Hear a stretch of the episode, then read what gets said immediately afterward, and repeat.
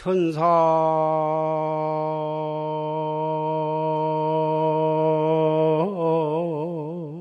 천하 무여부려 시방 세계 영무비로다 나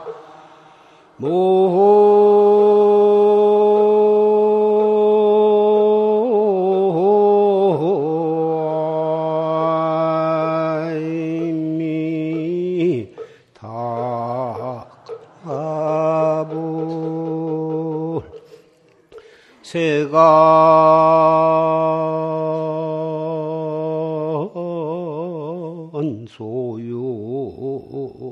소유 아진견은 일체 무유 여불자로다 나. 이미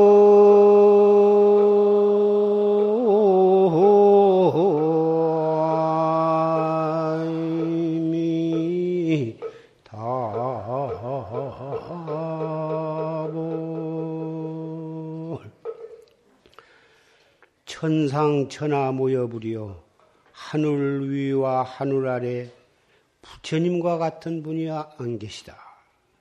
시방 세계의 영무비로다.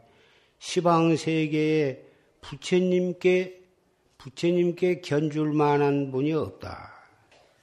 세간 소유와 진견하되 내가 온 세간을 다 보되 일체 무유 여불차다. 부처님과 같은 분은 안 계시다. 이 개송은 무량업급 전에 백급 수행을 부처님께서 하실 때 미륵불과 미륵보살과 서가모니 부처님이 그때는 보살로 수행하실 때인데 그때 저사불이라고 하는 부처님 밑에서 수행을 하시다가 그 서가 보살께서 그 저사불을 찬양하는 노래입니다. 그 노래로 인해서 7일 7야 동안을 한 발을 들, 들은 채 그 저사부를 거룩하고 위대하신 모습을 찬양하여 그 공덕으로 국업을 초월해가지고 미륵보살보다도 먼저 성불을 하신 인연이 있는 개소입니다. 그래서 우리는 부처님 오신 날을 맞이할 때마다 부처님께 고향을 올릴 때마다 이 개송으로서 부처님의 모든 위대함을 찬양해 오고 있는 것입니다. 그러면 과연 어째서 부처님은 이렇게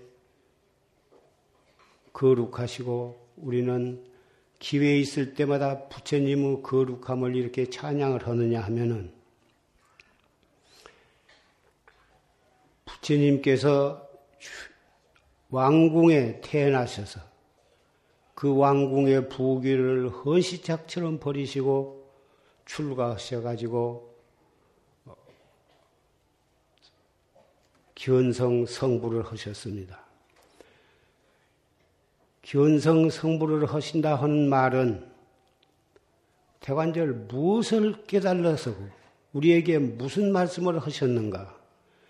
팔만 대장경에 8만 4천의 한량없는 법문이 들어 있습니다마는 오늘 산승은 그 가장 요점만을 간략히 말씀을 드리고자 합니다. 부처님께서는 과연 일생 동안을 무슨 마음으로 사셨으며 무슨 설법을 초점을 두고 하셨으며 평생 동안 무슨 노래를 부르셨을까? 관타야불망이요 모든 것을 보실 때 모든 중생과 모든 것을 다 보실 때에는 망령되지 않다. 관타야불망이요 관자영무생이다. 당신 스스로는 어떻게 당신을 보셨을까? 남이 없다고 그렇게 보셨다. 망령되지 아니하다고 하는 것은 모두가 다 진실이요, 모두가 진여 불성이요, 모두가 진리다 그 말씀이고 스스로를 보실 때 무생으로 보셨다 그 말. 보통 우리 중생으로 볼 때는 부처님께서 왕궁에 태어나셔 가지고 그래 가지고 출가하셔서 고행을 하셔 가지고 깨달았다. 그렇게 우리는 중생의 눈으로 그렇게 보지만은 부처님 자신은 남이 없다고 그렇게 스스로를 보신 것입니다. 일생 동안 우리 중생들도 좋아하는 노래가 있어서 기쁠 때도 노래를 부르고 슬플 때도 노래를 부르고 혼자도 부르고 여러 사람이 모이면 다 같이 노래를 부릅니다. 어떤 의식이 있을 때도 노래를 부릅니다. 태관절 부처님께서는 이 세상에 나오셔서 무슨 노래를 항상 부르셨을까? 인인 본태평이다. 사람 사람이 본래로부터 태평하다. 인인 본태평이다고 그렇게 노래를 부르셨다는 것입니다. 사람 사람마다 태평하다. 태평하다 하는 것은 모든 고통이 없으며 슬픔이 없으며 아무 근심 걱정이 할 수 없고 항상 행복하고 항상 넉넉하고 항상 즐겁기 때문에 그것을 태평하다 하는 것입니다. 그런데 현실적으로 우리는 생로병사가 있고 흥망성쇠가 있고 희로애락이 있어서 정말로 행복한 사람은 그렇게 많지 않은 것 같습니다. 그것은 까닭이 있습니다. 자기가 본래 부처고 본래 비로자나 법신불과 똑같은 존재임을 아지를 못하고 자기는 중생이고 중생은 생로병사 속에서 고통을 받게 되어 있다. 그렇게 착각을 하고 살기 때문에 본래 부족함이 없고 본래 생사가 없는 존재이면서 생사윤회를 할 수밖에 없는 것입니다. 그래서 부처님께서는 처음에 이 생사 없는 도리를 말씀을 하셨지만은 중생이 이해를 못하기 때문에 중생, 원래 우리는 괴로운 것이다. 괴로운 것을 없애야 우리가 열반에 드는데 괴로움의 원인이 무엇이냐? 탐진치 삼독심 때문에 생사가 있는 것이고 고통이 있는 것이고 진리 속에서 있으면서 진리를 모르는 것이다. 이렇게 차츰차츰 단계적으로 말씀을 하시게 된 것입니다. 그러나 부처님의 가르침에 의해서 수행을 쌓아나가면 생활 속에서 수행을 쌓아나가면 원래 때가 생사가 없는 존재이고 진리의 존재이라고 하는 것을 깨닫게 되는 것입니다. 많은 법문을 설하시다가 나중에 법화경을 설하실 때 부처님은 무슨 개성을 읊으셨냐 하면은 제법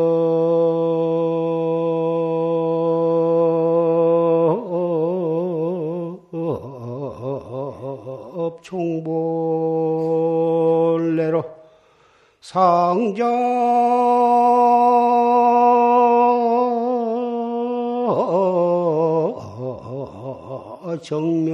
정멸상인이라 나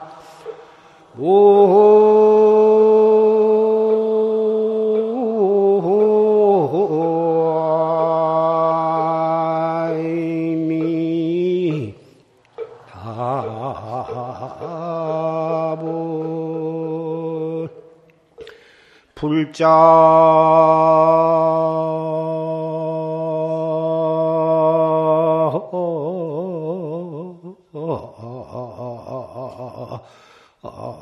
행도이 하면 내세 득작불이니라 나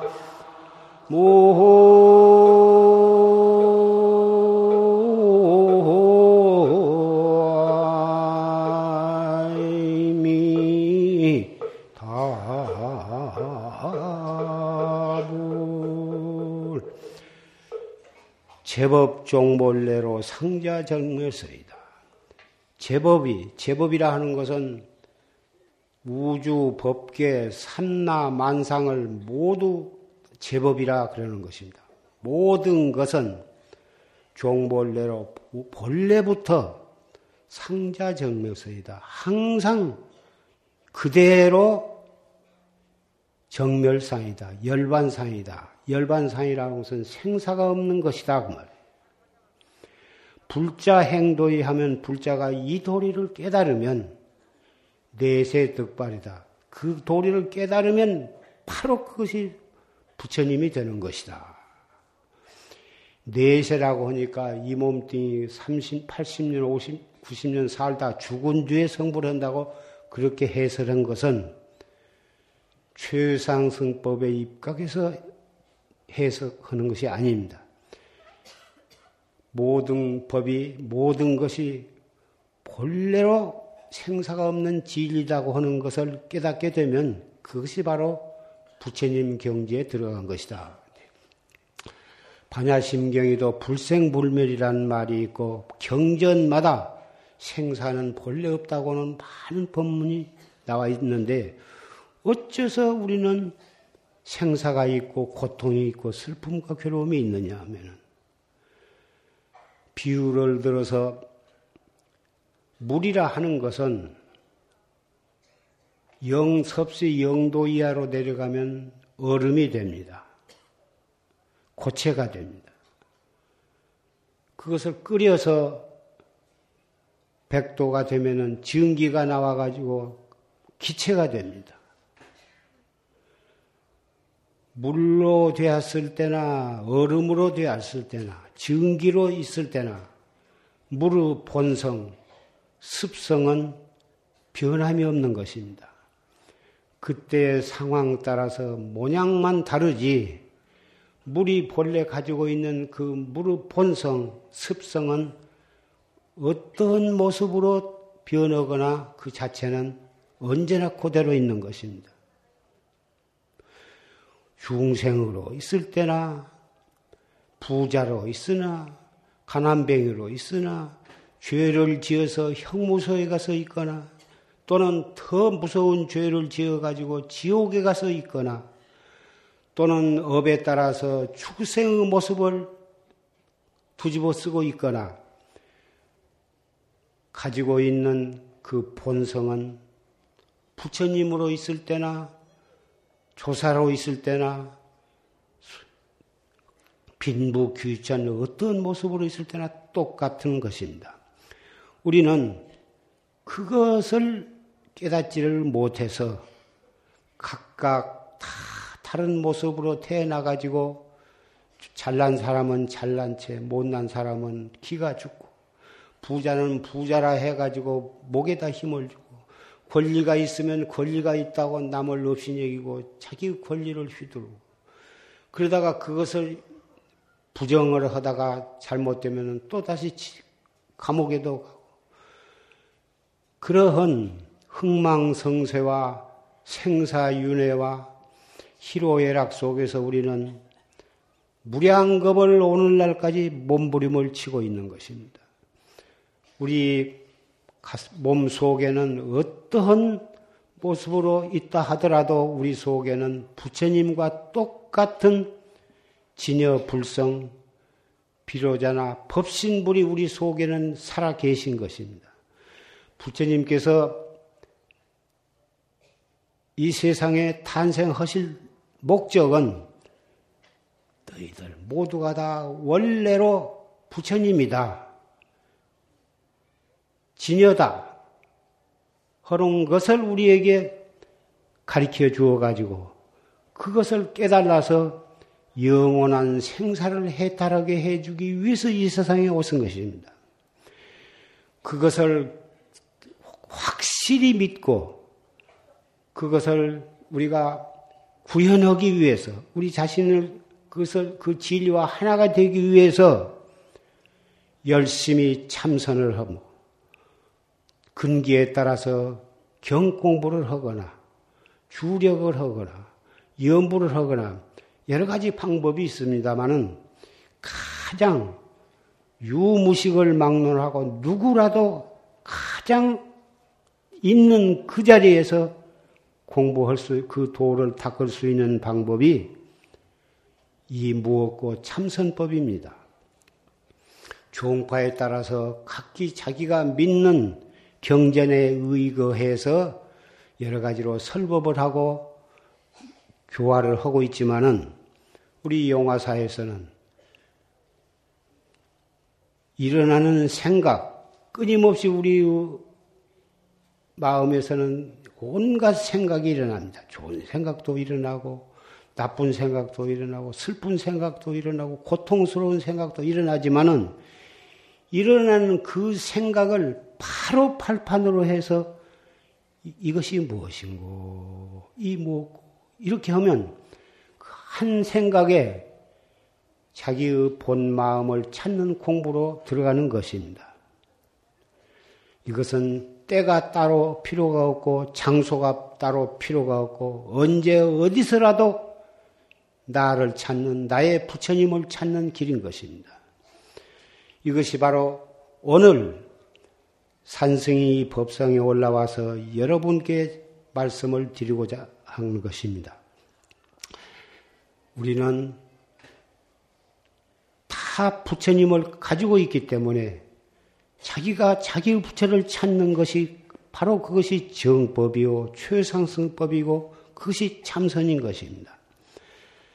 오늘 부처님 오신 날을 기해서 많은 말이 필요가 없다고 생각합니다. 죄 있는 사람은 감옥에서도 이목구를 하고 부자도 이목구를 하고 또 높은 권리를 가지고 있는 사람도 이목구를 하고 자기가 자신을 찾다 보면 자기의 참 마음을 깨달아서 진리와 자기가 하나가 되는 것입니다. 처음에는 어려울 것입니다. 별로 재미가 없을 것입니다. 자꾸 하다 보면 자꾸 잊어버리고 이목고를 하지만은 망상이 일어날 것입니다만은 그 망상이 어디서 났냐 일어났냐 하면은 우리가 가지고 있는 진여 불성에서 그런 파도가 일어나는 것입니다. 원래 물은 깨끗하고 조용하지만 바람이 불무로 해서 물결이 일어나 물결이 일어났어도 내나 그 물결이 물인 것이고 그 물은 원래 본성인 습성을 가지고 있기 때문에 일어나는 파도를 없애고 물을 찾지 말고 파도에 측해서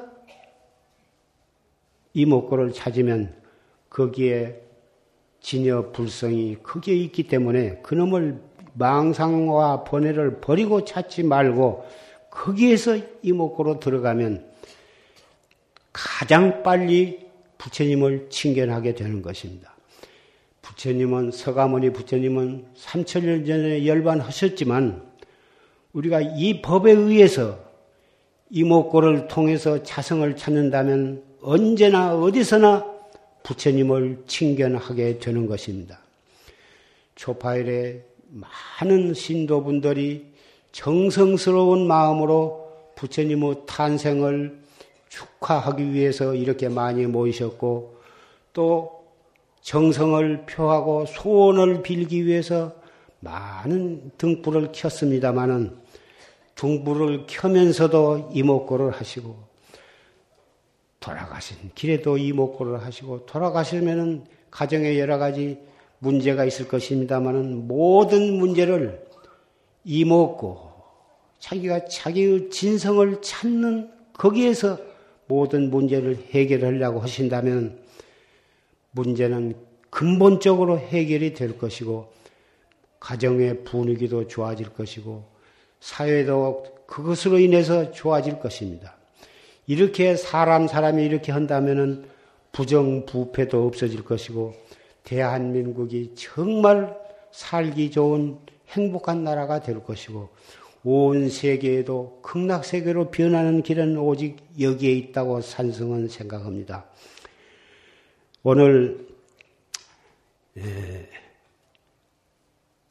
인천 시장으로 계신 안상수 시장님께서 부처님 오신 날을 축하하고 여기에 모이신 여러 신도님께 인천시의 살림을 맡고 계신 시장으로서 인사 말씀도 드리고 여러 가지로 당부의 말씀도 계실 것입니다. 이리 좀 나와 주십시오, 시장.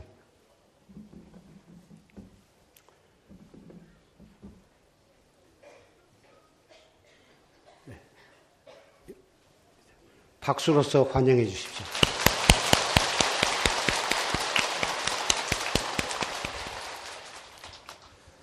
존경하는 송담 큰 스님과 여기 스님 여러분 또 많은 불자 여러분 오늘 260만 인천 시민과 함께 부처님 오신 날을